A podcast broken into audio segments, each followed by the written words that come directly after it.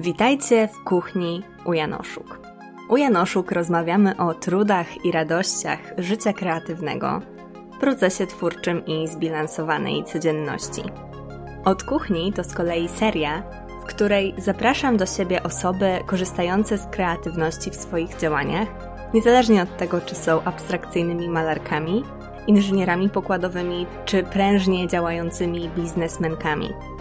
Moja kuchnia to miejsce, gdzie rozmawiamy o tym, co dzieje się po drodze, bez mitów i stereotypów, ale też bez przytłaczania i presji.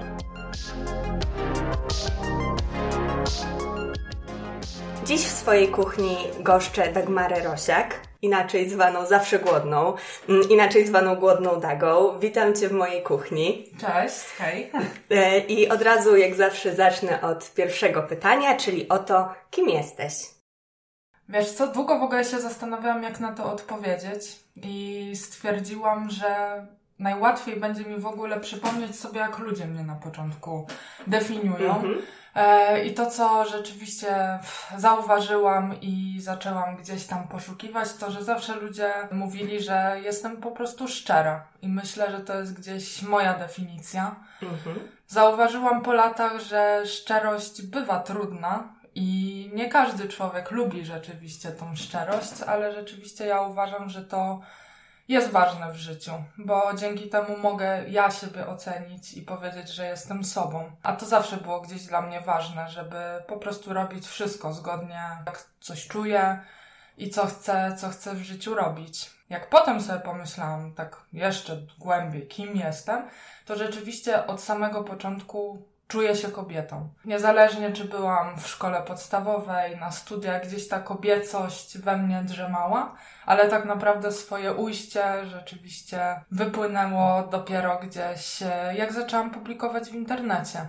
A trzecia rzecz, która gdzieś mi też weszła w głowę, jak próbowałam siebie zdefiniować i muszę powiedzieć, że to jest naprawdę trudne, bo to jest trudne. myślę, że każdy gdzieś tam na końcu swojej drogi też będzie musiał sobie odpowiedzieć na to pytanie, kim był. W trakcie jest y, ciężko też się definiować. Często łatwiej jest na przykład przez działania niż przez takie, takie kategorie jakieś. To nie jest proste, zgadzam się. Dokładnie. To też zdałam sobie sprawę, że ja jestem osobą surową, ale gdzieś w pracy w gastronomii bardzo mi to pomogło. Mhm. Gdzieś ta ostrość, która czasami trzeba postawić coś w ryzach i rzeczywiście skupić się na konkretnym zadaniu, tak jak pracujesz w kuchni i masz zadanie do wykonania i nic innego Cię nie interesuje, no to rzeczywiście mi to bardzo pomogło, szczególnie jak pracowałam po 12 godzin w kuchni i jednak 99% to byli mężczyźni. No jasne, na pewno. To jest niesamowite dla mnie też pod tym kątem, że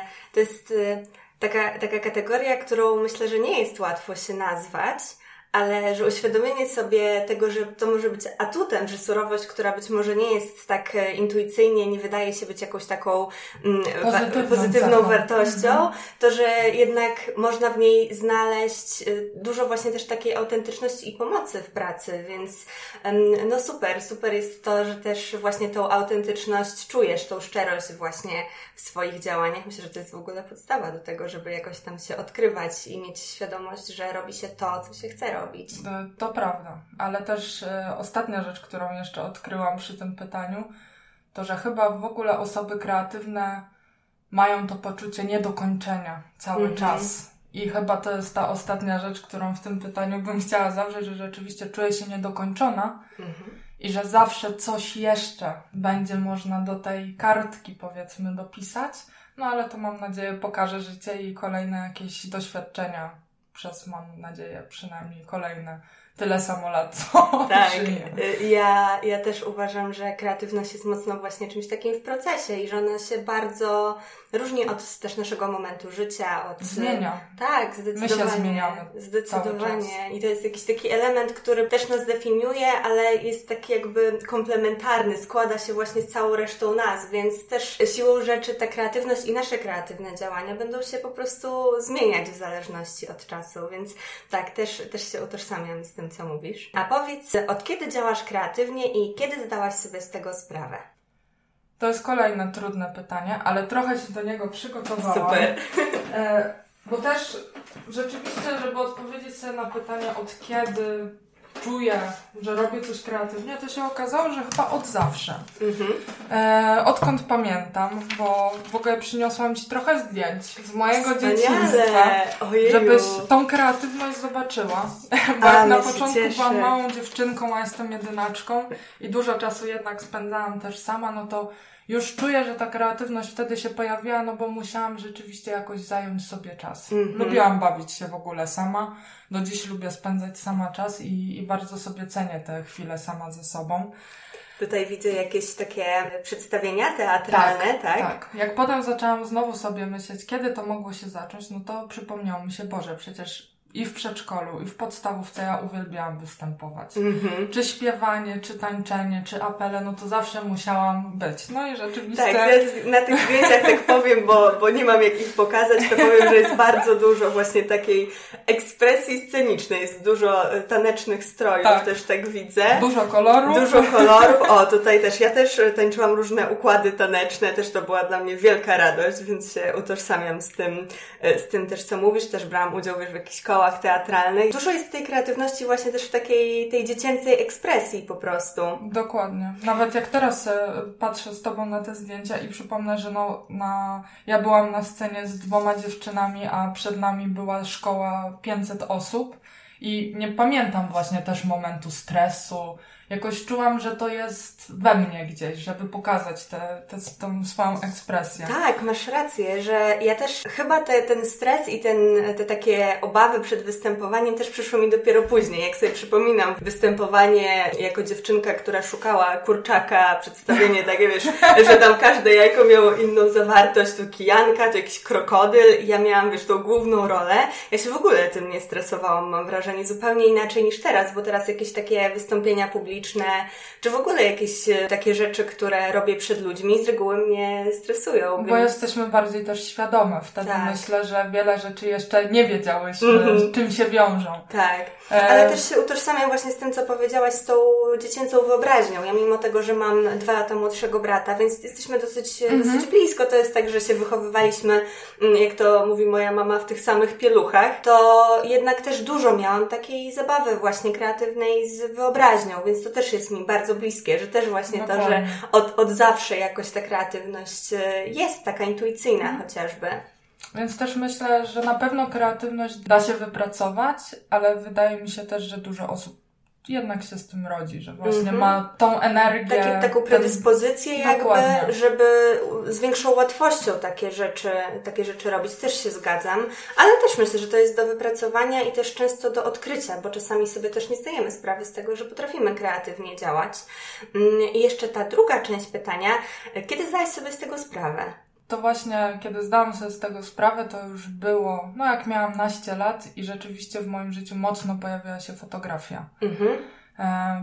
Ogólnie bardzo długo myślałam, że fotografia będzie tym, co będę robiła głównie w życiu. No też te zdjęcia, które nadal robisz, te zdjęcia są też częścią Twojej działalności nadal, prawda? Z tego, z tego co wiem, no to, to one są na niesamowitym poziomie i bardzo je podziwiam. E, Dzięki. Też masz swoje studio, które zajmuje się między innymi fotografią, prawda? Czy na jakiej zasadzie Wiesz co, różnie współpracuję z różnymi mhm. studiami fotograficznymi. E, jednak najbardziej lubię robić zdjęcia w świetle więc to studia mm -hmm. rzeczywiście bardziej, jeśli potrzebuję jakichś portretów, czasami czy kucharzom robię, czy nawet robię autoportrety. E, ale staram się właśnie w świetle zastanym. Mm -hmm. Gdzieś bardzo długo reportaż mnie interesował, później to mocno przeszło w dokument.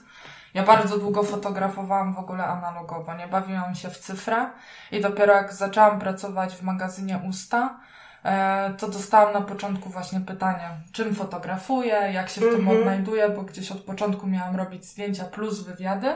Jasne. No i bardzo zależało mi na tym, aby zostać w tym świecie analogowym, bo ja lubię tam sobie podłubać w zdjęciu. Ja też tak hobbystycznie robię zdjęcia analogowo, więc wiem jaka to jest, jaka to jest miła zabawa, że to zupełnie inaczej też sam proces po prostu jakoś tak dokładnie, przebiega, nie? Dokładnie, ale jak właśnie dostałam odpowiedź, że wszystko spoko, tylko czy oddasz nam materiał w jeden dzień? Mhm. No to się okazało, ok, trzeba kupić pierwszą prawdziwą cyfrę. Tak.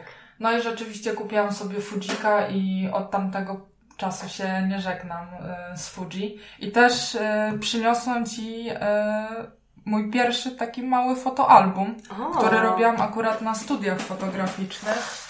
I tutaj ten proces jednak Bunt. długo trwał, bo to Mhm. jest praca roczna właśnie o buncie.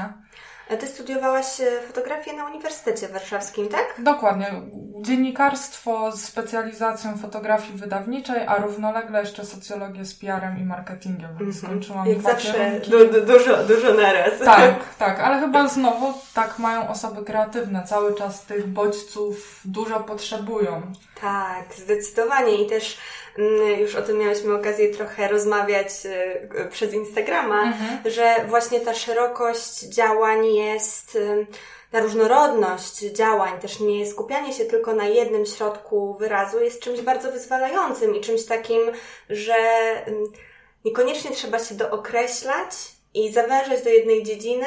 Nawet to być może szkodzi kreatywności, a nie jej pomaga. No ja myślę, że nie ma ograniczeń w kreatywności.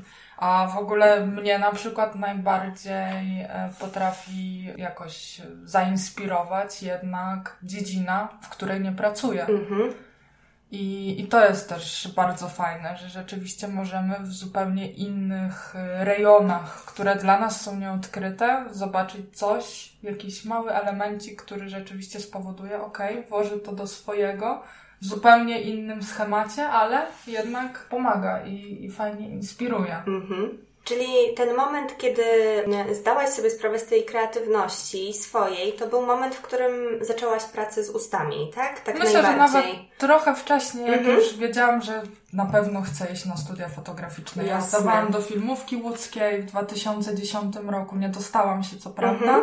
Tam Ale na potem- fotografię też? Tak, potem poszłam do SPAF-u, też zrobiłam rok warsztatowy w SPAF-ie w Warszawie. Byłam wcześniej w Akademii Fotografii, no i rzeczywiście te usta już były w tym momencie, gdzie już byłam też kilka lat po gastronomii. Mhm. E, I już wtedy wiedziałam, że jednak bardzo chcę połączyć tą fotografię z, z jedzeniem i to dziennikarstwo na początku mocno gdzieś się ukorzeniło, później to gotowanie. Ale powiem Ci, że też przed tą naszą rozmową długo się zastanawiałam, że kurczę, czy to jest właśnie ciekawe, że w jednym jakby rejonie, okej, skupiamy się powiedzmy na gastronomii, ale jest tyle odłamów, Mhm. który gdzieś tam właśnie pracuje i się interesuje, czy to właśnie jest pozytywne, czy może negatywne, ale ostatnio też rozmawiałam, miałam bardzo fajną rozmowę z Joanną z Small Travelers, Mhm. pewnie kojarzysz, e, i właśnie ona powiedziała, że kurczę, nie można siebie chyba tak cechować, a raczej pomyśleć, że może jest taka specjalizacja jak ogarnięcie całego tematu, a nie konkretnie wyspecjalizowanie się w jednym.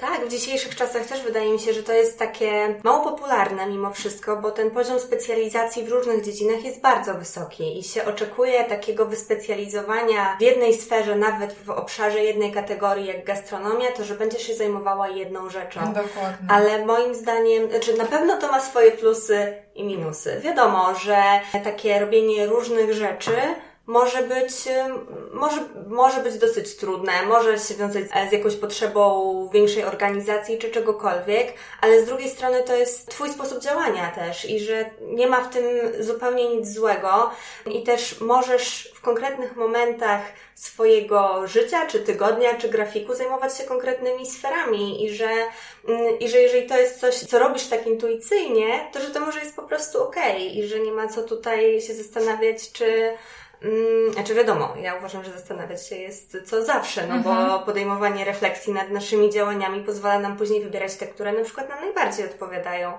Ale na pewno nie widzę w tym nic złego, właśnie w takiej mm, rozbieżności i w takim braku wyspecjalizowania się, chociaż z drugiej strony ja uważam, że wszystko co robisz, robisz profesjonalnie, więc to nie jest tak, że brakuje Ci jakości, czy brakuje Ci poziomu przez to, że robisz wiele różnych rzeczy. Po prostu widocznie taki jest ten Twój styl działania.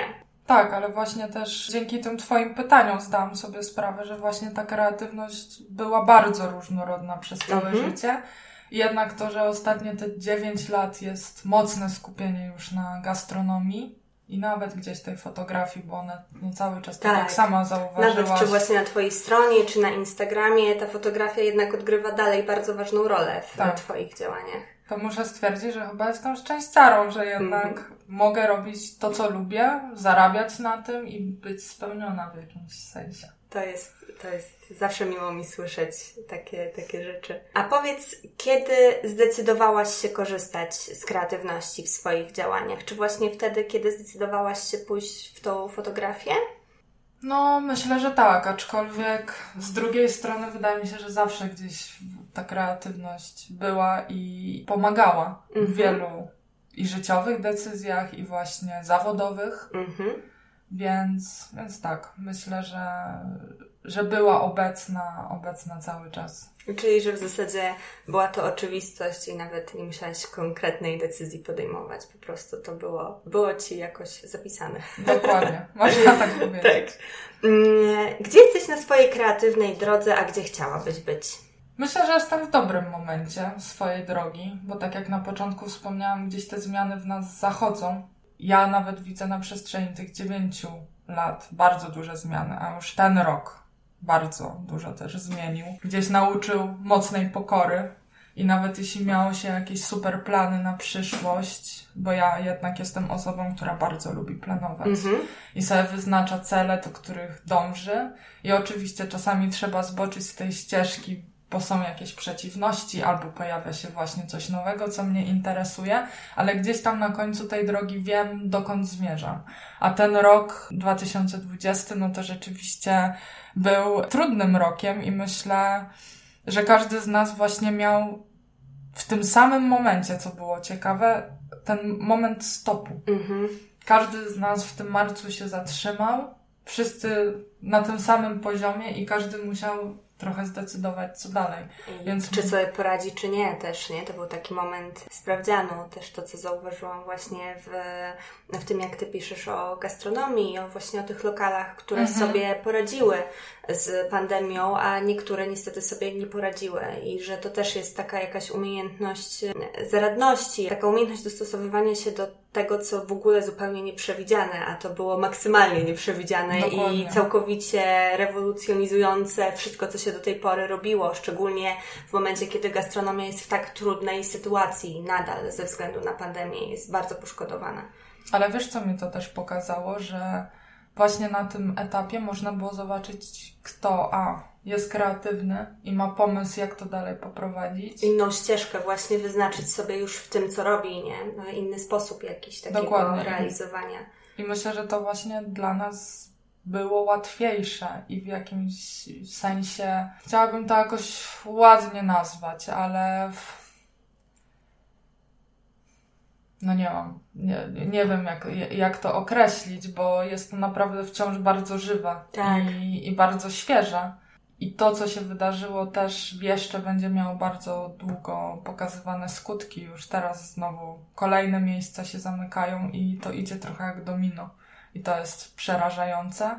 A niestety też dużo miejsc, które były bardzo kreatywne i miały pomysły na siebie, no to jednak musiały podjąć tą trudną decyzję, spiąć wszystkie rachunki i, i wiesz, policzyć, co naprawdę im się opłaca. No i rzeczywiście musieli też tą decyzję trudną podjąć i zdać sobie sprawę, że nawet jeśli ma się jakiś kreatywny pomysł na dalsze działania, no to znowu trzeba je przystopować, przeczekać i znaleźć na to, wiesz, lepszy moment. Tak, no to też jest trudna decyzja w ogóle w, kreatywności i w ogóle myślę w życiu zrezygnować z tego, co się do tej pory robiło, m, z tego, jak się do tej pory działało, żeby jakoś e, spróbować na nowo, czy właśnie jeszcze chociażby podczas pandemii, czy, e, czy raczej po.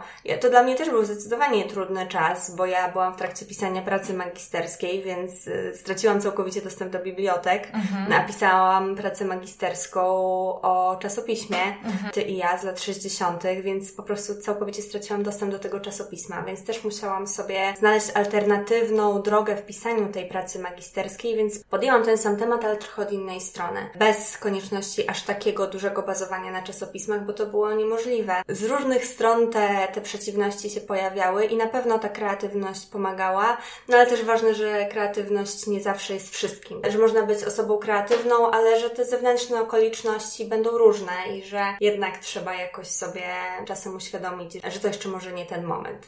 no i też trudne. musimy zdać sobie sprawę, że i osoby kreatywne mają ten moment zwątpienia, ale Oj, ewidentnie on trwa krócej. I to jest mhm. myślę też takim pozytywnym aspektem kreatywności, że osoby kreatywne zawsze będą poszukiwać. Mamy tą trochę przywarę odkrywczyń, tak. które gdzieś tam szukają właśnie różnych możliwości i to, i to też daje nam, myślę, taką siła. Tak, i właśnie też nawiązując do pytania, taką możliwość patrzenia na tę drogę na takie różne alternatywne sposoby, że wiemy, gdzie chcemy się znaleźć, ale to, jak tam dotrzemy, może się w międzyczasie zmienić w zależności od tego, co się dzieje, czy w naszym życiu, czy na, czy na zewnątrz, czy wewnątrz i, i jakoś to dostosować, więc to na pewno jest fajna myśl. W jaki sposób wygląda Twój kreatywny proces? Pomyślałam, że chyba najłatwiej byłoby mi powiedzieć to na konkretnym przykładzie. Mm-hmm bo obiecałam swoim czytelnikom, których tu też serdecznie e, pozdrawiam, tak, że, pozdrawiamy. że opowiem o Neonie. A jeszcze mhm. tego nie zrobiłam, e, więc pomyślałam, że to będzie Super. chyba najfajniejszy pomysł, Też aby, jestem bardzo, bardzo aby ciekawa. tutaj trochę o tym opowiedzieć, bo otworzyłam Neon. Neon to była pop-upowa restauracja na nocnym markecie, czyli jednym z ważniejszych targów jedzeniowych w Warszawie, działającym w sezonie wiosenno-letnim. Zaczęłam tam pracować w lipcu, dokładnie w połowie lipca i od razu dostałam właśnie pytanie, czy jest szansa, abyśmy spróbowali na nocnym markecie zrobić coś ekstra ekstra nowego, mm -hmm. bo to już kolejny sezon.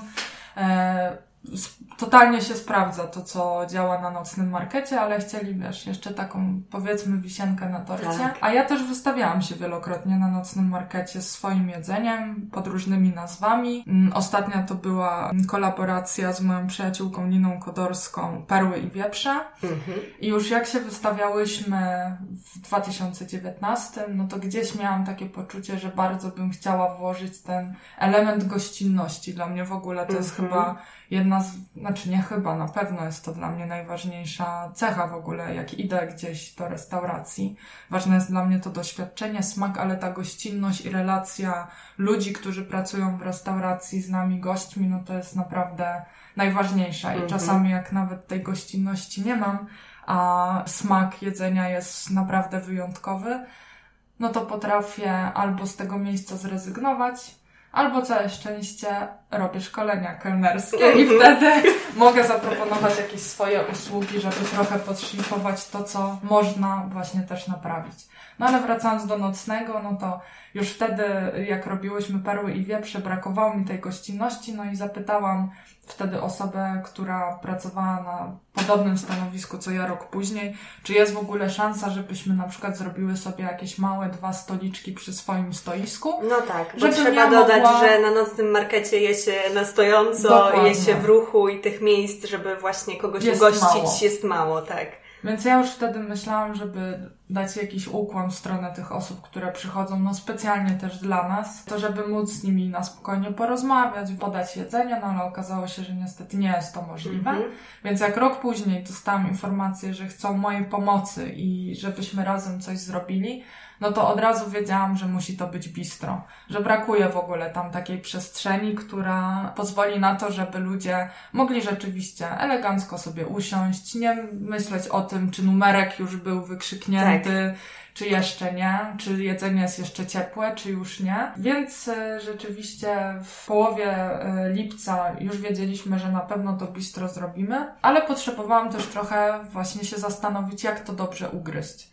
I jeśli chodzi właśnie o ten proces kreatywności, to dla mnie na przykład było bardzo ważne, gdzie to bistro będzie na mm-hmm. nocnym markecie.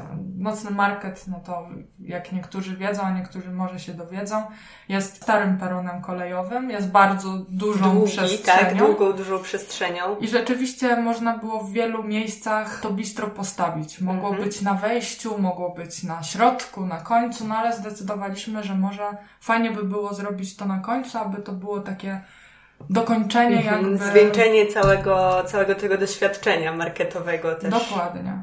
Więc moim pierwszym procesem, który pozwolił mi w ogóle wymyślić, jak to ma wyglądać, dla kogo to ma być, w jaki sposób to komunikować, spędziłam równe dwa tygodnie na samym końcu peronu, siedząc wśród ludzi. Mhm. Słuchałam. o czym rozmawiają. Patrzyłam, kto tam siada. Jednak na samym końcu peronu też zawsze jest najciszej. Tak. Ludzie tam lubią pójść, bo właśnie mogą na spokojnie porozmawiać. Więc zrobiłam sobie taki bardzo dokładny research, właśnie kto tam siada, czy siedzą, jedzą i idą, czy jednak siedzą długo i sobie spędzają tam czas. I rzeczywiście tak było, że ludzie, którzy przychodzili na sam koniec peronu, jednak już zasiadywali i byli z nami tam półtorej godziny minimum. Mhm. Nie tak, że wchodzili, jedli i wychodzili. Jasne. Więc to dla mnie też było ważne, aby trochę wiedzieć, jakimi slotami posługiwać się na takim bistro, żeby wiedzieć, czy tacy ludzie właśnie będą raczej siedzieć godzinę, czy półtorej, czy może trzy. Po takim dość dogłębnym researchu, potem wprowadzeniu całej, całej załogi, całego zespołu do projektu, gdzie naprawdę było bardzo dużo osób, które nad tym projektem pracowały, więc to nie, nie chciałabym, żeby brzmiało, że sama za tym stałam. Mhm. Było dużo świetnych osób i e, Maciek, który odpowiadał stricte za część barową i Marta, która bardzo logistycznie mi pomogła. Druga Dagmara, która dbała o scenografię, więc było nas naprawdę dużo osób odpowiedzialnych za ten projekt. Jak już e, wiedziałam, że mniej więcej będzie to raz w tygodniu, bo stwierdziliśmy, że czwartki to też jest taki fajny moment, Mhm. kiedy możemy sobie pozwolić, żeby tą przestrzeń rzeczywiście zaadoptować na coś innego. Wiedzieliśmy, że co tydzień chcielibyśmy zupełnie inną kuchnię, innego kucharza. Więc zaczęłam też się zastanawiać, co może sprawić, żeby te osoby, które nawet chodzą na nocny market, chciały jeszcze specjalnie dodatkowego doświadczenia, bo umówmy się, na nocnym markecie da się zjeść jedzenie za 25 zł, a tutaj Mhm. już kolacja miała być za 150. Rzeczywiście ten proces kreatywny nie trwał jakoś super długo, bo raptem dwa tygodnie, a później miałam trzy tygodnie na już taką fizyczną realizację. Wymyślenie całej promocji, pomyślenie kogo zaprosić. Równolegle w sierpniu też zaczęłam drugi kreatywny projekt, bo pierwszy raz Nocny Market nawiązał współpracę z twórcami internetowymi. Mhm. Więc też chciałam, żeby oni nie byli tylko osobami, które pokażą nocny market, ale też, żeby byli częścią nocnego marketu, żeby oni sami się poczuli, że są naszymi ambasadorami, Mhm. ale też, że z nami działają. Więc pomijając różne fajne gadżety, które od nas dostali, różne prezenty, to pokazywali nocny market co tydzień swoimi oczami, ale dodatkowo też mieli właśnie możliwość skorzystania z jednej z tych kolacji. No i to Mhm. była też taka fajna dla nich, myślę, e, atrakcja, gdzie mogli właśnie uczestniczyć w czymś kompletnie nowym. Wszystko udało się tak fajnie połączyć, że najpierw wyszły te współprace internetowe przez pierwszy miesiąc, nagle ruszył, e, ruszył Neon. No i rzeczywiście też jestem mega zadowolona, z jakimi kucharzami współpracowaliśmy Mhm. bo naprawdę to są najlepsi w swoim fachu. Mam też to szczęście, że jak pracuję jako głodna i przeprowadzam wywiady, czy nawet robię jakąś recenzję o danym miejscu, to zawsze dla mnie jest jednak znowu najważniejszy ten człowiek, który za tym stoi, bo moim zdaniem ten smak, który jemy, jest spowodowany doświadczeniem i właśnie również kreatywnością, więc to mnie interesuje, co ten człowiek przeżył, że podał takie, a nie inne danie. Więc wchodzę bardzo też w taką relację, jak trochę ty ze mną. Ty bardzo chciałaś też, żebyśmy mogły szczerze porozmawiać. Tak. Dla mnie też to jest mega, y, mega ważne, żeby ten ktoś poczuł się też wyjątkowo właśnie przez tą atencję i, i przez słuchanie. Więc bardzo mnie to ucieszyło, bo moja praca też pokazała, że jakiś kontakt z nimi przez lata spowodował, że na jedno pytanie, czy wezmą udział w tym projekcie, nie wiedząc jeszcze, jakie są za bardzo warunki, Jasne. jak to będzie wyglądało, to powiedzieli tak, z tobą chętnie. I, i to było dla mnie takim w Już ogóle... miałaś te relacje, z której mogłaś dalej, dalej wystartować, ale też myślę, że to nie jest e, łatwe takie relacje nawiązywać i też budować też w dalszym ciągu jakoś tam e, o sobie, o sobie nawzajem pamiętać. To, co jest dla mnie niesamowite w tym, co opowiadałaś, to, to Twoje właśnie mocne mocno strategiczne podejście. Że ta twoja kreatywność i, to, i, i, i ta strategia, e, bo, bo też nad strategią pracujesz zawodowo, prawda? Zajmujesz się, się, też tworzeniem strategii dla, dla właśnie, no, dla, dla, różnych, hmm. dla różnych miejsc związanych z gastronomią. To też widać, że ta twoja kreatywność, wiesz też jak tą kreatywność w tę strategię e, wtłoczyć, mhm. że, że wiesz już co robić. Wiesz już jak to u Ciebie wygląda, że ten właśnie te dwa tygodnie dałaś sobie na taką trochę indywidualną burzę mózgu, można powiedzieć, i na też oczywiście sprawdzanie targetu, sprawdzanie grupy docelowej Dokładnie. i zastanawianie się nad tym. Czyli, że to nie jest tylko tak, jak sobie e, być może wyobrażamy kreatywny proces, że właśnie siedzimy sobie w jakimś odosobnieniu z kartką w wysokiej wieży i w ogóle e, nie jesteśmy połączone ze światem, tylko wręcz przeciwnie, że to połączenie ze światem, też to, w, ty, w tym, co mówiłaś, ta relacja taka właśnie, bardzo wybrzmiewa to, że ta kreatywność jest też oparta zarówno na strategii, ale też na relacji i interakcji z innymi ludźmi. To jest dla mnie e, ewidentny, dobitny dowód na to, że kreatywność nie musi być samotna i że ten stereotyp samotnego geniusza czy geniuszki potrafi być bardzo szkodliwy, bo bardzo dużo jesteśmy w stanie zyskać właśnie w tym naszym kreatywnym procesie z tej interakcji z drugą osobą, właśnie z tego, z tego kontaktu, no i też z tego zainteresowania, co ta druga osoba może powiedzieć przez efekt swoich kreatywnych działań. Tak jak tutaj mówiłaś o tym, że te potrawy tworzone przez tych kucharzy są takim trochę ich doświadczeniem, ale na talerzu, że coś za tym stoi, że to nie jest po prostu rzecz, która jest oderwana, tylko że jest, wypływa z całego doświadczenia dotychczasowego danej osoby, która tworzy chociażby takie danie. Tak, tak, totalnie się z Tobą zgadzam. I tak, aż mam dreszcze. Ja też, ja też co jakiś czas gęsią skórkę mam, bo zawsze, zawsze mnie porusza takie, takie rozmawianie o kreatywności. No dobrze, to skoro już wiemy, jak wygląda Twój kreatywny proces, to też moim zdaniem było bardzo ciekawe, bo to jest taka inicjatywa, z którą ja się wcześniej nie spotkałam w ogóle, no bo jednak po pierwsze nocny market, mhm. Mm, że jest to jednak um, miejsce kojarzące się ze street foodem i właśnie takie miejsce no, no takie specyficzne miejsce, w którym naprawdę mm, wydawało mi się, że potrzeba dużo pracy, żeby wdrożyć takie działanie. E, więc też to jest dla mnie bardzo ciekawe właśnie dowiedzieć się, jak to, jak to u Ciebie wyglądało. E, to teraz powiedz nam, jakie środki, idee, narzędzia pomagają Ci realizować Twoje kreatywne cele?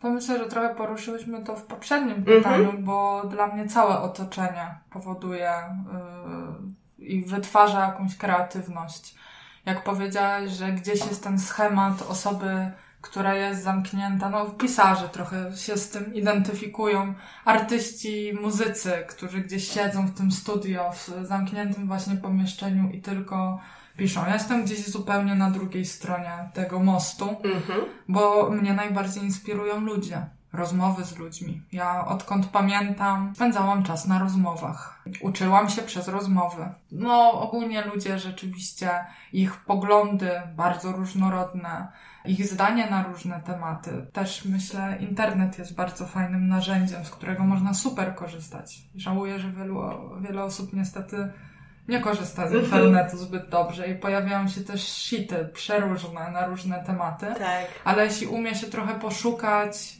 jest się dobrym obserwatorem, to da się znaleźć zawsze coś dla siebie, więc na pewno, na pewno ci ludzie są gdzieś na samej górze mm-hmm. piramidy. Na pewno wszelakie kulturalne wydarzenia. To jest naprawdę rzecz, której mi totalnie brakuje i doceniam po raz pierwszy w życiu, po co ja kupowałam te wszystkie albumy fotograficzne. Zawsze tak ładnie wyglądają na tych półkach. Tak każdy z nas na pewno też zna ten motyw, wchodzi do nowego znajomego albo ogólnie do znajomego do domu. Pierwsze co wszyscy patrzymy, książki. Tak, tak, co biblioteczka, co tutaj, tak, co tu można znaleźć. Tak, ja na swoją półeczkę bardzo długo patrzyłam, nic z nią nie robiłam i w końcu podczas pandemii był ten czas, aby na spokojnie usiąść sobie z tymi albumami i to rzeczywiście mnie trochę uratowało bo to jest rzecz, której na maksa mi brakuje. Wyjście do teatru, wyjście na wystawę. Bardzo dużo z tego korzystałam przed Tak jak mówiłaś, też wspominałaś, że inspirują Cię źródła, które nie są w ogóle związane też z tym, co robisz, czyli właśnie chociażby taki teatr jak najbardziej może Cię zainspirować, mimo tego, że teoretycznie teraz te Twoje działania nie są stricte teatralne, ale jest też coś w tym e, na pewno teatralnego, ale no, też... jakiś performance Tak, zdecydowanie.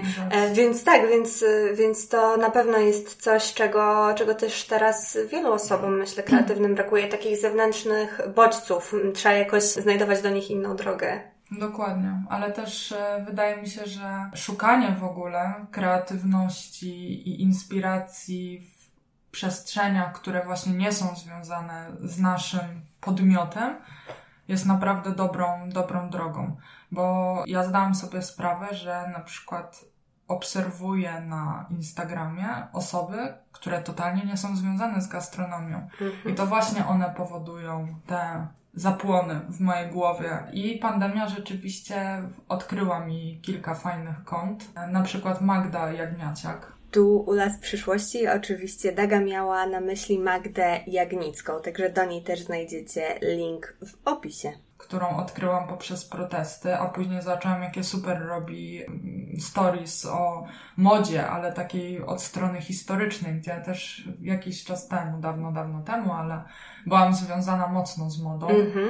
I właśnie też pokazała mi, jak w zupełnie innym, inny sposób można przedstawić coś, co jest tak oczywiste. Tyle osób już mówiło o modzie. Tak. A ona pokazuje to naprawdę y, super sposób. Więc takich kont jest naprawdę dużo, nawet sobie pozwoliłam wypisać parę. Możesz się z nami podzielić nimi też. To myślę, że na pewno też e, Joanna Jezierska jest taką osobą, która gdzieś siedzi mocno w architekturze, w jodze, yy, też bardzo ciekawe przemyślenia. Kompletnie nie jest związana z gastronomią, mhm. yy, a naprawdę potrafi mocno zainspirować w swoich działaniach bardzo podróżnicza też e, profile mnie e, inspirują. Zwłaszcza jak teraz te podróże takie nasze, realne mm, nie są możliwe, a to są bardzo ograniczone. Dokładnie, ale też pokazują jak właśnie teraz był też ten czas, kiedy mogliśmy wykorzystać na uświadamianie. I wydaje mi się, że trochę osób z tego skorzystało i mhm. super. Żałuję, że tak mało, że jednak bardzo długo zajęło nam mielenie tematu, o Jezu, o Jezu, co teraz mhm. robić, zamiast rzeczywiście zrobić ten stop i powiedzieć, ok, skup się na jakimś działaniu, zacznij małymi krokami, ale jakoś działać. Więc fajnie, że parę osób zaczęło uświadamiać o tej zrównoważonej turystyce. Tak. Zaczęli odkrywać Polskę, a nie tylko y, kraje zagraniczne, które oczywiście pięknie wyglądają i każdy z nas marzy o egzotycznych podróżach, ale chyba warto też zaznaczyć, że teraz jest czas, aby pomóc naszemu y, państwu. Tak. Wiem, że jest to trudne, bo myślę, że i Twoi słuchacze, i też moi czytelnicy jednak nie do końca zgadzają się z tym, co się teraz dzieje w Polsce. Na pewno. Ale naprawdę małymi czynami i drobnymi zmianami możemy zdziałać i, i warto, warto zacząć to robić. Tak, to, to uświadamianie sobie rzeczy na pewno jest. E, na pewno ten, ten czas pandemii, on, on pozwolił dużo rzeczy sobie uświadomić, ale też e, tym osobom, które chciały sobie te rzeczy uświadomić.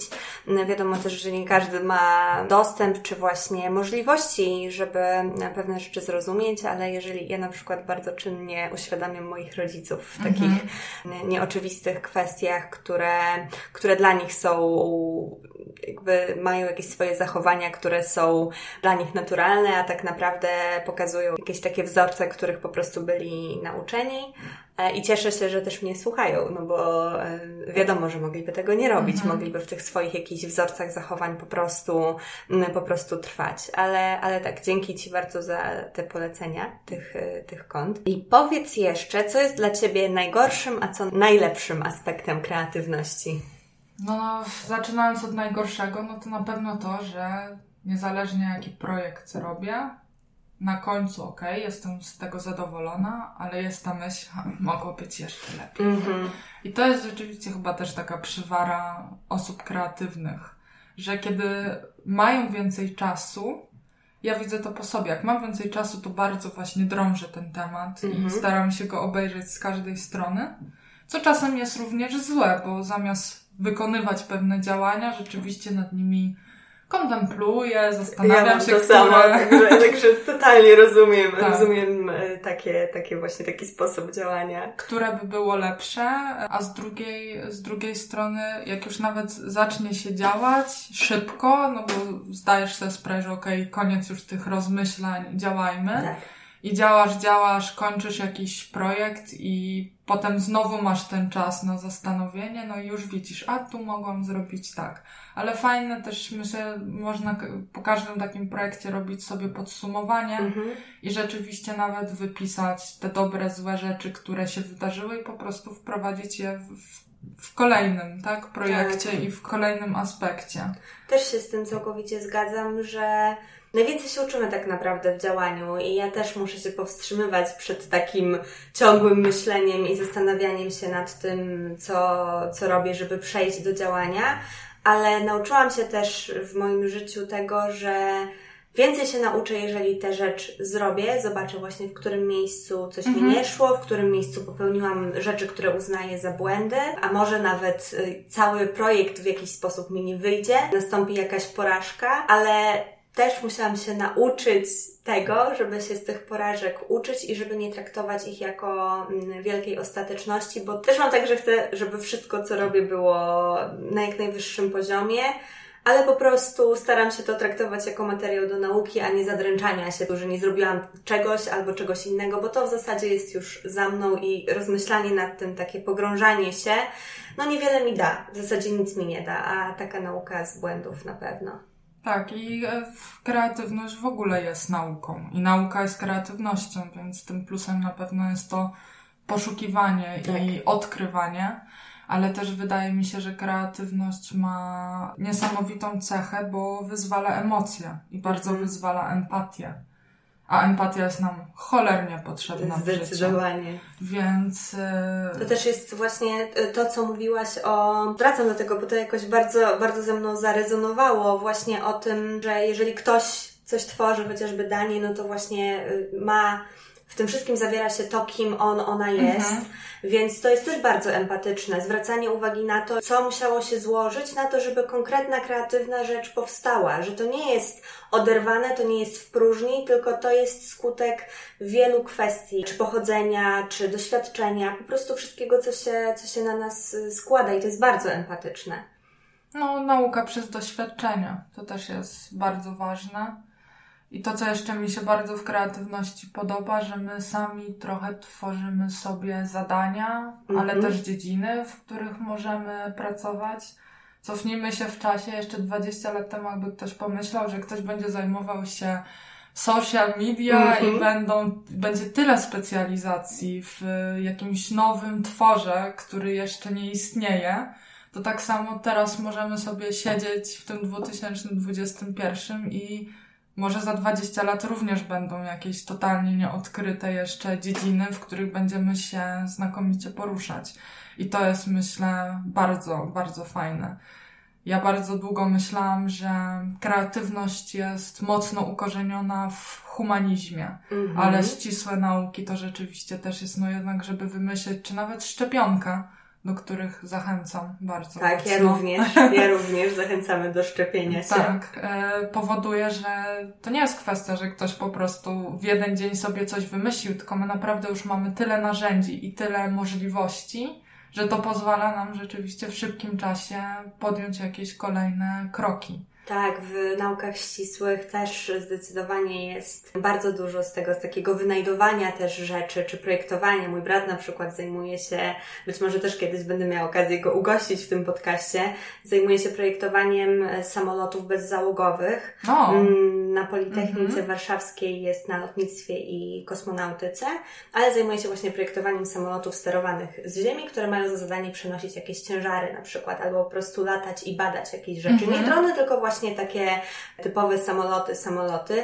I tam też w tym procesie projektowym jest bardzo dużo takiego wymyślania, szczególnie kiedy na przykład przygotowują się na zawody i mają konkretne regulaminy, konkretne mm, rzeczy, do których muszą się dostosować. I właśnie to też jest bardzo ciekawe, że w tym ograniczeniu ta kreatywność też potrafi bardzo fajnie się rozwijać, czy to czasowym, czy to właśnie konkretnego zadania, że naprawdę to nie musi być tak, że to jest pełna wolność i Mhm. dowolność, tylko właśnie czy to przez cel, który mamy osiągnąć, czy przez okoliczności, w których mamy to zrobić, ta kreatywność też jak najbardziej super sobie radzi.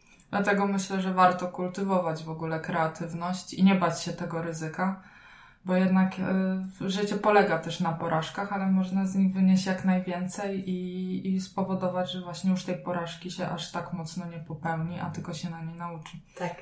Czyli, czyli to jest dla Ciebie najlepszym aspektem kreatywności? Myślę, że tak. Mhm. tak. Ten ciągły rozwój. Tak, to też też, też bardzo się utożsamiam właśnie z tym ciągłym, ciągłym rozwojem i szukaniem nowych właśnie jakichś e, rozwiązań, też z doświadczenia swojego. No i ostatnie pytanie już z tego naszego, tej naszej pierwszej części, a w zasadzie zdanie do uzupełnienia. Od kuchni jestem bardzo trzykropek. Soczysta. I to mi przyszło od, od razu. razu. Najlepsze są takie, takie, takie słowa. Chyba dlatego, że wyciskam rzeczywiście wszystko do tej ostatniej, ostatniej kropelki mm -hmm. i mhm. staram się z każdego projektu wynieść jak najwięcej, jak najwięcej pokazać i też jak najwięcej po prostu doświadczać w tym, w tym co robię. Wspaniale. I przechodząc do drugiej części naszej rozmowy, zaproponowałaś, żebyśmy porozmawiały o kreatywnych współpracach z markami, co jest dla mnie bardzo ciekawym tematem, bo dopiero co jestem po podziwianiu Twojej akcji urodzinowej, gdzie połączyłaś zarówno swoje kreatywne umiejętności, też otworzyłaś na nowo swoją stronę internetową, w, mm, na nowo zaprojektowaną, a dodatkowo prowadziłaś akcje z różnymi lokalami gastronomicznymi, żeby te swoje urodziny uczcić. Może powiedz, jak w ogóle te kreatywne współprace z markami, jak one u Ciebie przebiegają i skąd w ogóle pomysły na to, żeby w tak niekonwencjonalny sposób też promować swoją działalność internetową? Wiesz co, po pierwsze staram się, bo zauważyłam, że jednak ten aspekt urodzin, celebracji w internecie jest bardzo pożądany. Ludzie mhm. wtedy bardzo zwracają uwagę. Więc już rok temu, kiedy miałam drugie urodziny z strony i głodnej, stwierdziłam, że w takim razie trzeba to dobrze wykorzystać.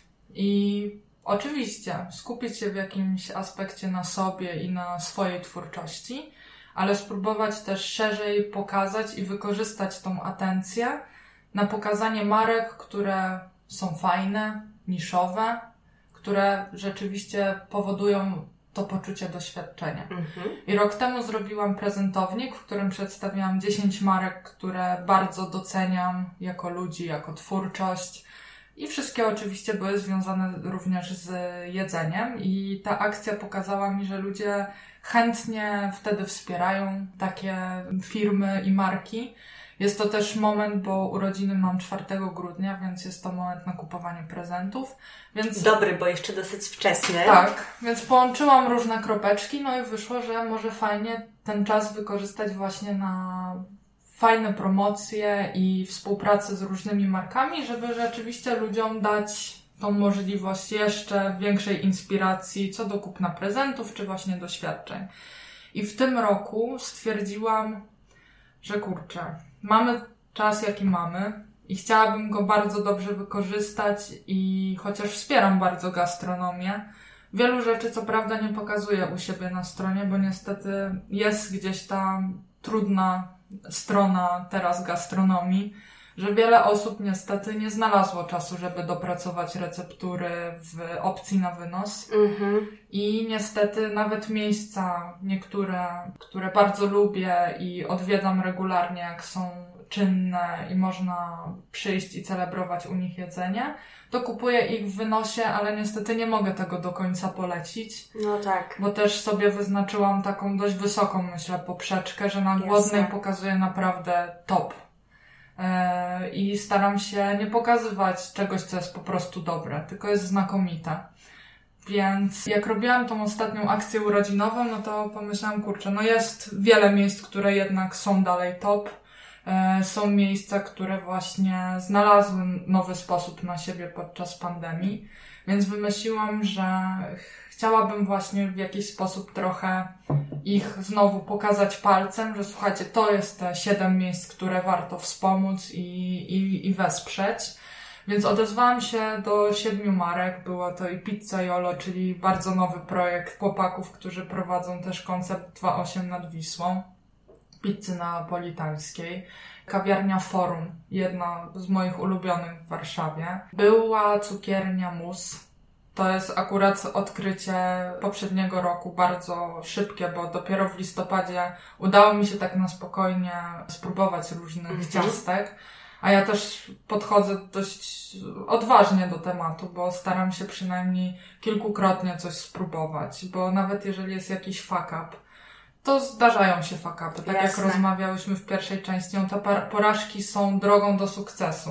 Tak. Więc też zdaję sobie sprawę, że czasami jak gdzieś idę i coś jest złe, to przecież co to za problem dać drugą szansę? Właśnie, bo może... chciałam mówić, że dajesz szansę tak. po prostu, nie, tak. nie skreślasz od razu jakiegoś miejsca, jeżeli coś nie wyszło do końca. Dokładnie, ale też mając już dziewięcioletnie doświadczenie w gastronomii, to czasami po pierwszym razie ja już wiem, że to jest naprawdę super. I tak było właśnie z musem, że mhm. spróbowałam na spokojnie w listopadzie kilku ciastek i było takie, o wow.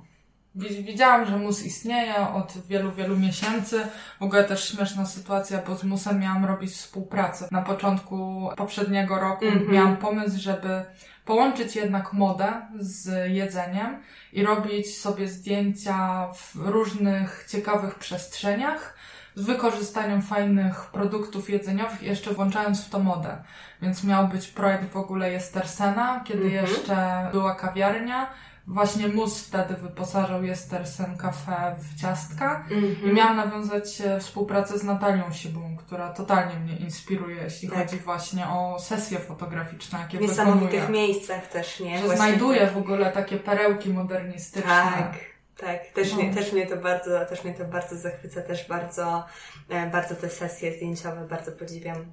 Więc, więc mus był też w tej całej akcji urodzinowej. Może trochę tak miało być, bo, mhm. bo rzeczywiście też właścicielka musu jest super dziewczyną i, i bardzo szybko się zakumplowałyśmy, co jest właśnie dla mnie super cechą dodatnią i pozytywną, że właśnie ktoś robi coś dobrego i ja czasem nawet bardzo to pokaże, że na maksa to doceniam, no to to są przyjaciele. Więc tak też jest, e, było z tymi siedmioma lokalami, e, które wzięły udział w akcji, bo jeszcze był El Cocktail e, z Pawłem na czele. El Cocktail też uwielbiam i, i bardzo żałuję, że ta scena barmańska gdzieś jest zamrożona, ale tak całkowicie, że tak. nie da się kompletnie nic z tym zrobić. Ja miałam okazję zamawiać takie zestawy do domowego robienia koktajli. Mhm. Teraz sobie nie przypomnę, jaka była nazwa tego baru, to jest gdański bar, mhm. więc, więc nie warszawski, ale właśnie z takimi domowymi robionymi przez nich premiksami. różnymi tak, premiksami. I to było super też doświadczenie, ale mało widzę takich rzeczy rzeczywiście. Tak jak jedzenie jest jeszcze w dowodzie oferowane, tak tak jak mówisz, te bary mają bardzo ograniczone pole w ogóle do działania teraz, kiedy wszystkie lokale są pozamykane. Dokładnie.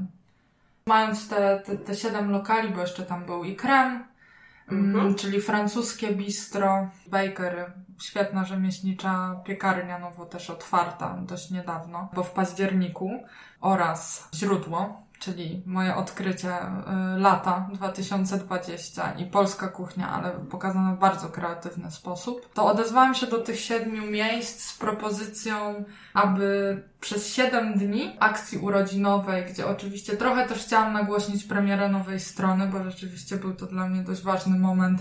Strona jest piękna, więc ja bardzo Dzięki. polecam y, zerknąć. Jeszcze będziemy na koniec podawać wszystkie miejsca, gdzie, gdzie możecie Dagę znaleźć, ale ja Wam polecam rzeczywiście y, odwiedzić Głodną na stronie, bo to jest y, bardzo przyjemne doświadczenie estetyczne.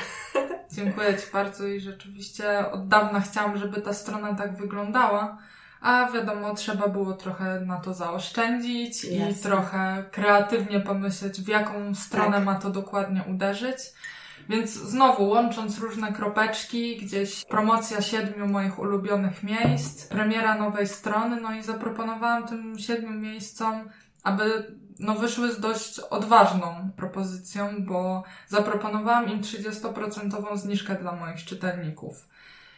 I brałam pod uwagę, że niektórzy mogą nie zgodzić się na to, no bo mhm. mówmy się, czasy są jakie są, nie jest to łatwe, a z drugiej strony znowu pokazało mi tą fajną relację, że przez to, że ja ich nie wspieram od wczoraj, że nie rozmawiam z nimi i nie próbujemy jakoś razem zrobić tej gastronomii lepszej przez lata doświadczeń i, i wspólnego procesu twórczego, to bez problemu się na to zgodzili. W ogóle czuli się wyróżnieni, że to akurat im zaproponowałam. Mm -hmm. Gdzie mi gdzieś ta myśl przychodziła, że kurczę, czy mi wypada w ogóle Miałaś o coś takiego obawy, prosić. No. Bardzo miałam. Mm. Szczególnie, że mm, naprawdę wszyscy teraz próbują jakoś przeżyć. Tak. Więc udało się zrobić tą akcję i... No i też cieszyła się wielkim sukcesem z tego, co pokazywałaś w liczbach na swoim Instagramie. Tak, i założyłam sobie, że skoro trzecie urodziny, no to fajnie jakbyśmy zebrali wspólnie 3000 złotych,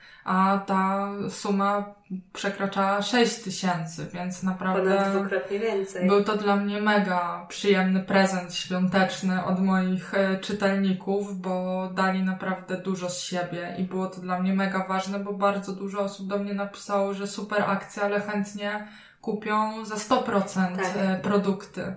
I to już w ogóle było mega przyjemne dowiedzieć się, że naprawdę otaczają mnie ludzie świadomi i tacy, którzy chcą zrobić coś dobrego, a niekoniecznie chcą to robić interesownie.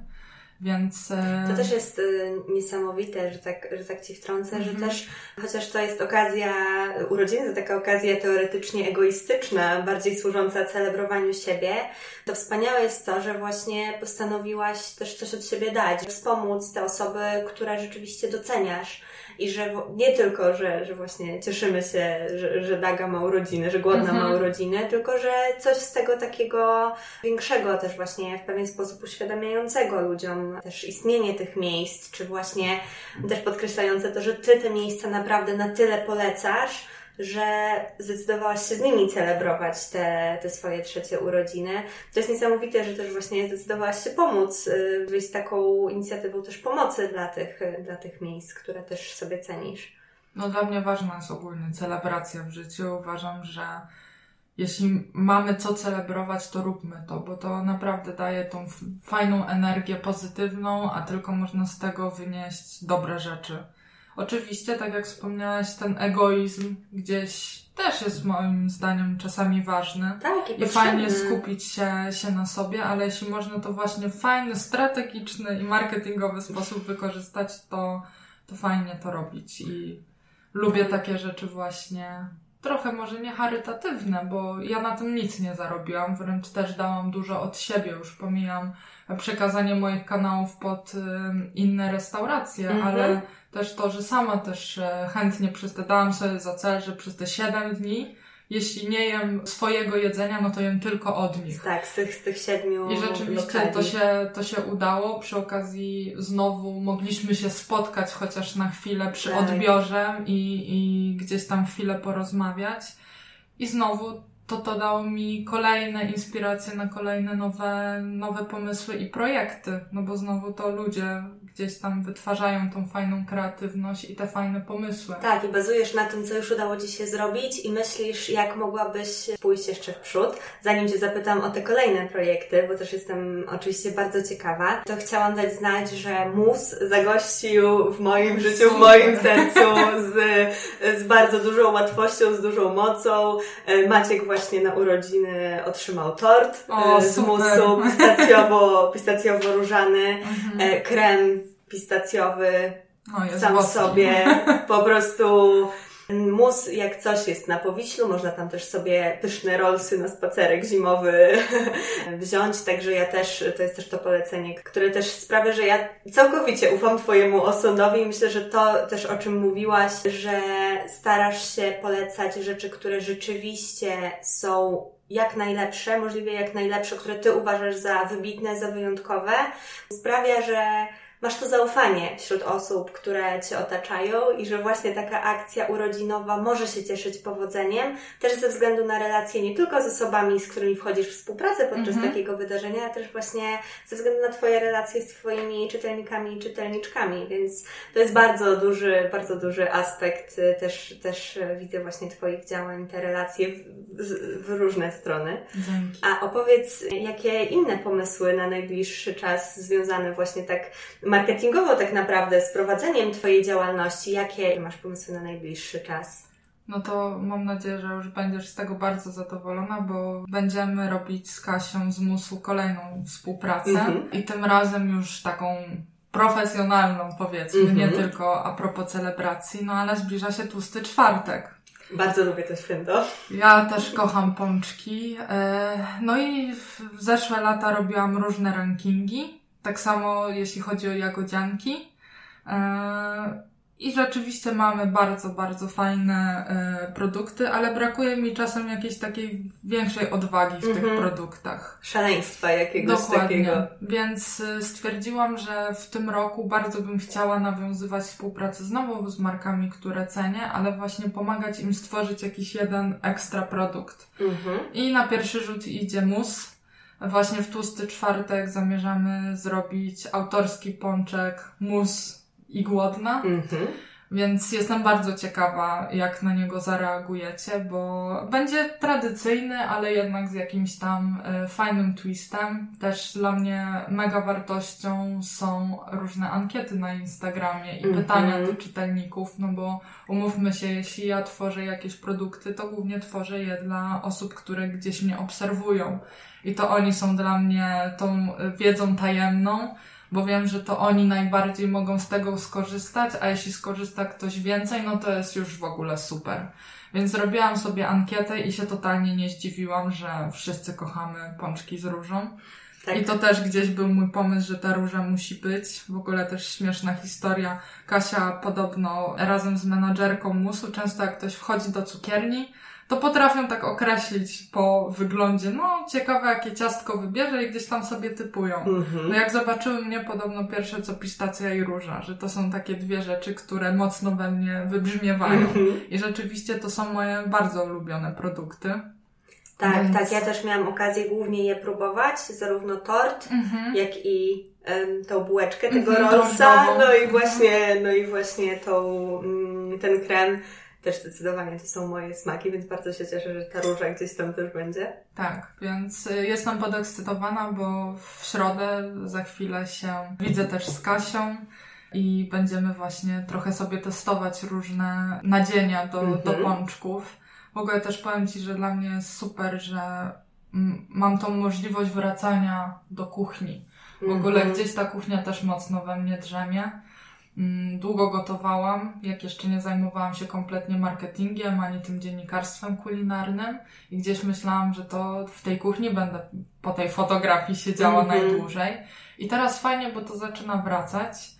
Też wspaniale właśnie, że masz takie okazje, nie? Że, ale też, że sama wychodzisz z taką inicjatywą, bo tak naprawdę to spektrum działań, które mogłabyś robić jest bardzo różne, ale że wracasz właśnie, że wracasz do tej kuchni i to też jest wspaniałe, że, że też masz pomysł na to, jak to robić i, i że właśnie kreatywnie się realizujesz też w takich pomysłach. Tak, bo powiem Ci, że jednak praca w kuchni jest też opór męcząca. Na pewno. I też trzeba sobie pewnie, jak ktoś pracuje w gastronomii, a nie do końca może właśnie czuje to pod kątem aktywności fizycznej, to trzeba stanąć, czy tam usiąść samym ze sobą i się zastanowić, co rzeczywiście się lubi w danej dziedzinie. Ja bardzo długo miałam z tym problem, że uważałam, że kurczę, no jednak ta kuchnia to była to. Czemu ja robię teraz rzeczy dalej związane z kuchnią, ale od innej Mhm. strony?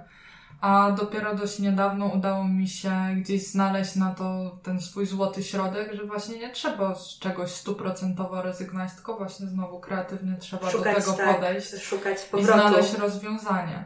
Więc myślę, że to jest rozwiązanie dla mnie na ten rok, że y, chciałabym właśnie takie projekciki porobić, mm, gdzie mogę właśnie trochę się wyga- wykazać kulinarnie, bo też tuż przed pandemią wróciłam do moich obiadów czwartkowych, Mhm. które organizowałam w 2017 roku i wtedy to był totalny sukces i w ogóle do dziś pamiętam, jak e, opublikowałam informację, mając wtedy, nie wiem, 2000 obserwatorów na Mhm. Głodnej, że będę robiła takie kolacje raz w tygodniu, dla tam 10 osób. To ja publikując to, tydzień później miałam już wszystkie kolacje zarezerwowane do końca Mhm. roku.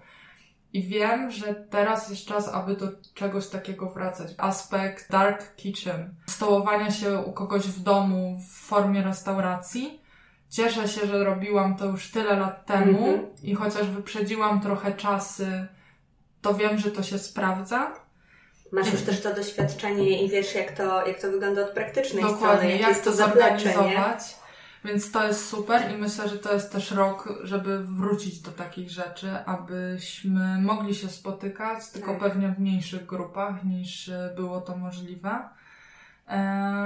No, więc jestem podekscytowana tym projektem, no bo tłusty czwartek to jest rzeczywiście też e, święto, które bardzo, bardzo lubię. A od lat pączki też głównie robiłam sobie sama, bo rzeczywiście no fajnie, że niektóre pączki są wyśmienite, ale dla mnie stanie w kolejce, kurczę.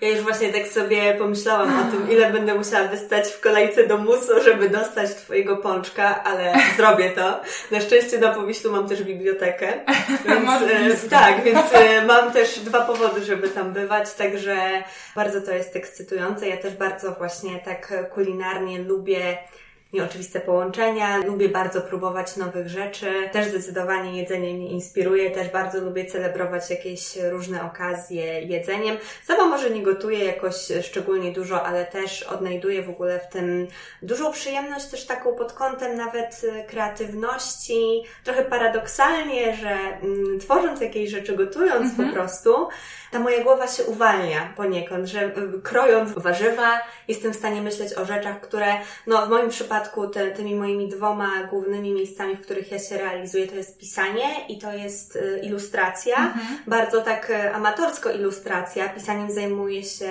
od bardzo dawna, jakoś tam kształceniem się w tę stronę i takim właśnie działaniem na własną rękę ale ta kuchnia jest też takim miejscem, też dlatego się spotykamy teraz w kuchni, że to jest jakieś takie, myślę, że dla kreatywności też bardzo takie mm, wdzięczne miejsce, gdzie można albo realizować swoją kreatywność, albo też karmić tą swoją kreatywność, czy właśnie poznawać jakieś takie e, ciekawe nowe bodźce, więc e, też dlatego byłam bardzo ciekawa rozmowy z Tobą ze względu na to, że fascynują mnie też takie, takie kulinarne sprawy, więc fajnie było też to e, poznać od podszewki. Kuchnia też ma wiele poziomów, bo tak jak wspomniałaś, jedno to jest krojenie i rzeczywiście to jest taka forma trochę medytacji, bo tak. skupiasz się na jednym działaniu. Kolejna rzecz to jednak aktywność fizyczna. Jednak tak trochę pracy wykonujesz e, fizycznie. Przed Bożym Narodzeniem, jak pomagam Oj, mamie tak. w kuchni na przykład, znaczy pomagam, no już teraz w zasadzie równoważnie działamy w tej kuchni, to zawsze to są najbardziej męczące dni. Ten 23 grudnia, e, zwłaszcza, że moja mama mimo, że mówi, że czy zamawiamy catering, zamawiamy catering, -hmm. to i tak zawsze trzeba bardzo dużo rzeczy mimo wszystko w tej kuchni zrobić. E, więc e, wieczory przedwigilijne są świadkiem tego, że e, to jest bardzo silna aktywność fizyczna, bardzo wyczerpująca też. Tak, a myślę, że dla Ciebie jeszcze ten aspekt układania jedzenia na talerzu, gdzie jednak wizualnie mocno mm, działamy i, i można w fajny sposób coś skomponować. Ja co prawda nie jestem fanką molekularnej kuchni, ogólnie mm -hmm. bawienia się aż nad to. Nawet też w takiej mikroskali, nie? Chociaż doceniam to, że są ludzie, bo to też jest fajny kawałek e, kuchni, gdzie rzeczywiście ludzie się realizują pod kątem artystycznym. Tak. I są kucharze artyści, są kucharze rzemieślnicy, no ale ta znajomość produktu też jest e, e, bardzo, bardzo ważna i układ tego wszystkiego na talerzu, co można z czym połączyć, jak zaprezentować, to też jest bardzo kreatywne tak. i potrzebne. Zdecydowanie. I w zasadzie pewnie w każdym z tych e, etapów te inspiracje bywają bardzo różne, w zależności od tego właśnie, czy wizualnie coś układamy na talerzu. Myślę, że na przykład taka mnie bardzo inspirują kolory w ogóle i mam także różne kompozycje kolorystyczne widziane gdzieś w filmach. Od razu mi coś robią. Tak samo w jedzeniu, jeżeli widzę ładne połączenie kolorystyczne, -hmm. to jest dla mnie super. Bardzo też lubię różne mm, faktury, różne struktury w jedzeniu, jeżeli się e, ze sobą łączą. Ale powiedz, jak w Twoim przypadku, co, co Ciebie najbardziej inspiruje właśnie też zarówno do tych czy kreatywnych współprac, ale też w ogóle w Twoich e, działaniach? No na pewno to, co teraz wspomniałaś, że jednak patrzymy mocno wizualnie, więc mm-hmm. te wszystkie kolory, faktury, czy to w, idąc właśnie na wystawę fotograficzną, gdzie mnie bardzo fotografia inspiruje, zarówno dokumentalna, jak i konceptualna ale zwrócenie nawet na takim Instagramie, na to jak ludzie prowadzą profile. Gdzieś e, mówi się e, o tych dwóch stronach, że jedni lubią właśnie te takie spójne konta. Tylko pytanie, co rozumiemy przez spójność? Dla mnie spójnością nie jest to, że e, osoba na Instagramie w jednym mieszkaniu robi zdjęcia na milion sposobów, ale jednak są identyczne, bo są w tym samym miejscu. Dla mnie niesamowite jest, jeśli jest dużo osób, które podróżują po świecie, jak Travelicious albo Everyday Trip i one potrafią też tą spójność znaleźć w zupełnie innych zakątkach świata. Um, I to jest super. U ciebie na przykład ten granat wybijający się, ja w ogóle od dawna e, kojarzę twój profil, gdzie jeszcze ten niebieski gdzieś się pojawiał, mm -hmm. ale jeszcze nie był aż tak nacechowany Taki bardzo mm, świadomie używany tak, może. Tak, ale... I u Ciebie też czerwień, tak. tak, to zdecydowanie. To jest też coś, co się od razu rzuca w oczy, więc jesteśmy takie trochę przeciwne, niebiesko, niebiesko-czerwone, ale ta spójność myślę, że u nas pod tym kątem akurat tak. jest podobna dosyć. Dokładnie, dokładnie tak. Więc e, na pewno też mnie różne treści inspirują w internecie i cieszę się, że właśnie w ogóle Instagram jest dla mnie super narzędziem, bo tak. ja dużo czasu spędzam na Instagramie. Już pomijam fakt, że tam głównie pracuję, ale też tam uczę się różnych rzeczy. Naprawdę doceniam to, że jest coraz więcej treści bardzo nacechowanych y, daną kategorią, ale też y, pokazywana przez osoby, które w tym siedzą i pokazują to z zupełnie innej strony, często dla nas niewidocznych, jak na przykład w Krainie Tajfunów. Karolina Bednarz, która prowadzi świetną księgarnię i pokazuje to w, raz na profilu księgarni, wiadomo, skupiają się na literaturze, ale na swoim prywatnym profilu bardzo ważne rzeczy porusza. Tematy też bardzo zakorzenione w takiej świadomości społecznej, ekonomicznej e, i też bardzo to lubię w jej profilu, że z tak wielką odwagą tak. Mm, i z taką jawnością, transparentnością opowiada o tym, co,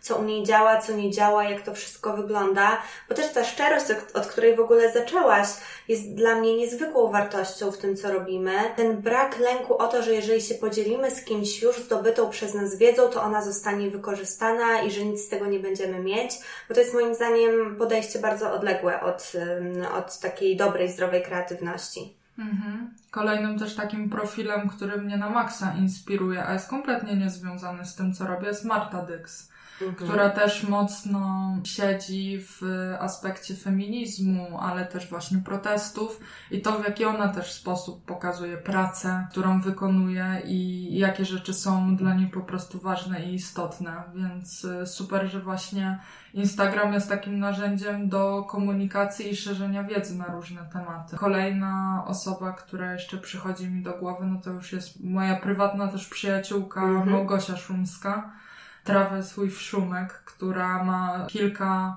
do tej pory bardzo dobrze prosperujących biznesów turystycznych. Od marca jej biznesy nie działają, ani Złoty Jar za bardzo nie mógł przyjmować gości. W starej kruszarni praktycznie nie było wesel i też ona w bardzo kreatywny sposób podeszła do tematu, bo nie dość, że zaczęła komentować wiadomości TVN kontra TVP, mhm. I dla mnie, która nie ma telewizji od lat, było to na maksa ciekawe, jak można tak. rzeczywiście manipulować media. To trochę wiedziałam, no bo studiowałam dziennikarstwo i widziałam od strony nawet tej teoretycznej, tak, jak ale to w praktyce to dla mnie też było szokujące, bo ja też telewizji, takiej telewizji, telewizji w Warszawie nie mam i jak gdzieś właśnie podczas protestów zaczęły pojawiać się te nagłówki, te takie paski właśnie z TVP, czy jakieś fragmenty wiadomości, to ja też byłam w dużym szoku, mimo tego, że byłam świadoma tego, jak te media dzisiaj wyglądają, to było to dla mnie bardzo dużym szokiem, jak można właśnie tą rzeczywistością manipulować i pokazywać i no i w taki też kreatywny, jakby nie patrzeć sposób mimo wszystko, ale też szkodliwy, przedstawiać tę rzeczywistość. Tak, więc y, rzeczywiście Instagram jest pod kątem właśnie tej świadomości super narzędziem, ale też jednak skupia się na obrazku. Tak. I tu mamy piękne y, pole świetnych fotografów, którzy mm -hmm. pokazują swoje portfolia na Instagramie jak już wcześniej rozmawiałyśmy, no to Natalia Szybuła jest y, projektantką modową, ale to jaką ma estetykę fotograficzną, jak potrafi swoje materiały, ubrania pokazywać na kobietach, jest naprawdę majstersztyk. Ale też, też takie właśnie niesamowicie spójne i takie w różnych sektorach obecne, tak. że ta jej estetyka też się w różnych miejscach realizuje, nie tylko w samym projektowaniu ubrań, ale właśnie też w całokształcie prowadzenia przez nią swojej marki. Dokładnie. Jest jeszcze Ania Grunwald, znana pod pseudonimem Pani Ani Ani która robi świetne tryptyki. Ja ogólnie jestem wielką fanką tryptyków, dyptyków. Lubię jak jednak nie jeden obraz, a wiele obrazów może powiedzieć tą samą historię. wchodzą ze sobą w interakcję te jej zdjęcia i też właśnie jakieś takie chociażby przez jakąś spójność kolorystyczną albo właśnie spójność jakichś faktur czy motywów, to jest, ja też bardzo polecam ten profil, też mnie bardzo, mhm. bardzo wizualnie inspiruje. Ona też trochę takie kolaże, myślę, y, robi tymi swoimi tryptykami. A rzeczywiście mnie na maksa inspirują jej zdjęcia, gdzie właśnie pokazuje takie niuanse i detale, na które nie zwracamy po prostu uwagi na, na co dzień. Tak. Ale lubię też bardzo takie profile odważne, jak Kamil Kotarba, który fotografuje mm, kobiecość, ale taką wręcz agresywną. Mhm. E, I takie rzeczy też mnie mocno e, inspirują. Lubię właśnie mocny, mocny obraz. Ogólnie myślę, że gdybym była 10 lat młodsza i weszła na Instagram, to moje treści byłyby bardzo takie ostre, mhm. E, jeśli chodzi o aspekt wizualny teraz przez to, że jestem bardziej świadoma i tak jak na początku rozmawiałyśmy, że gdzieś no, z biegiem czasu więcej rzeczy widzimy, więcej rzeczy nawet się boimy, żeby właśnie tak czasem szczerze coś pokazać, no to właśnie powoduje, że pewne rzeczy może nigdy nie zostaną pokazane, ale gdzieś właśnie mogą inspirować w bardziej ważnych i, i mniej artystycznych, powiedzmy, mm, aspektach. Tak, że możemy to jakoś ten, na ten swój język przekładać, że takie zupełnie różne miejsca, zupełnie różne osoby, one naprawdę potrafią tak silnie wpłynąć też na to, na to, co my robimy, że też jesteśmy, jakby nie patrzeć, sumą tych inspiracji, właśnie tych rzeczy, które do, mnie, do nas przemawiają. W Twoim przypadku bardzo dużo też widzę w tych inspiracjach takiej odwagi właśnie, takiej spójności i, mhm. i takiej odwagi do, do robienia rzeczy na swój sposób też. Co się wiąże z autentycznością też i ze szczerością, o których mówiłaś na samym początku.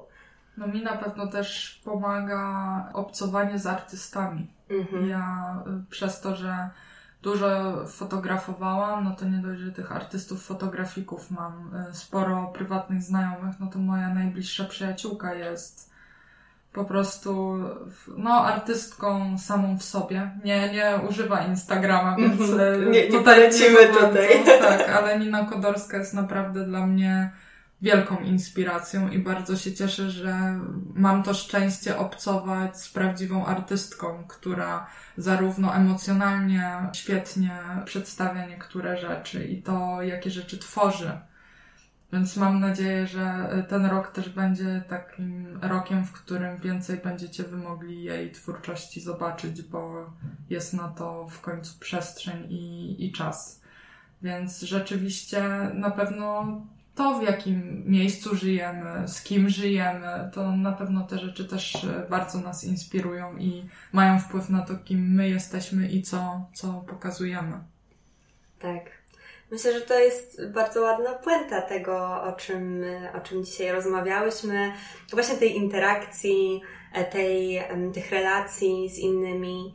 No i właśnie tej może nawet antysamotnej kreatywności, czyli takiego czerpania od siebie nawzajem, bo też to jest coś, o czym ja zawsze mówię, co ja zawsze powtarzam, że nawet jeżeli wydaje nam się, że już wszystko było, to zawsze jest ta nasza indywidualność, przed którą te rzeczy możemy przetworzyć. I mm, wiadomo, nie, zupełnie nie popieram kopiowania jeden do jednego, jestem mhm. absolutnie przeciwna wszelkim plagiatom, ale takie świadome czerpanie z inspiracji, z wpływów i też takie jawne mówienie o tym, kto nas inspiruje, od kogo czerpiemy co, to jest bardzo, moim zdaniem, cechą takiej już bardzo rozwiniętej kreatywności, takiej samoświadomej, że nie kryjemy się gdzieś tam z tym, co nas inspiruje, że się nie boimy po prostu takiego opowiadania o tym, że też się składamy z różnych rzeczy, które nas otaczają. Wiesz co, jeśli to jest prawdziwe, to nie ma czego się bać. Tak. No to, no to w takim razie ja Ci bardzo dziękuję za rozmowę. Powiedz jeszcze, gdzie możemy Cię znaleźć w internecie? No to zaczynając od mojej cudownej strony internetowej, tak. czyli www.głodna.com.pl, no to działam też pod pseudonimem Głodna Daga na e, Instagramie i to są te dwa profile, które najczęściej rzeczywiście jest coś na nich publikowane mhm. i, i są aktywne. Jasne, także też będziecie mieć w opisie do tego odcinka linki do, do Dagi, do jej, do jej działań i też do rzeczy, o których rozmawiałyśmy dzisiaj w tym odcinku podcastu. Dziękuję Ci bardzo za tę rozmowę i do usłyszenia, do zobaczenia. Ja też Ci bardzo dziękuję i y, szczególnie dziękuję Ci za tą determinację, bo sobie wczoraj sprawdziłam, że robiłyśmy pięć podejść do spotkania, tak. ale za szóstym się w końcu udało. Jestem bardzo szczęśliwa. Myślę, że warto było z determinacją dążyć do tego spotkania, bo było bardzo wartościowe. Myślę, że zarówno dla mnie, moich słuchaczek, słuchaczy, ale też Twoich odbiorców i odbiorczyń. Myślę, że mm, dużo się ciekawych rzeczy dzisiaj dowiedziałyśmy i dowiedzieliśmy. Dzięki. Dzięki.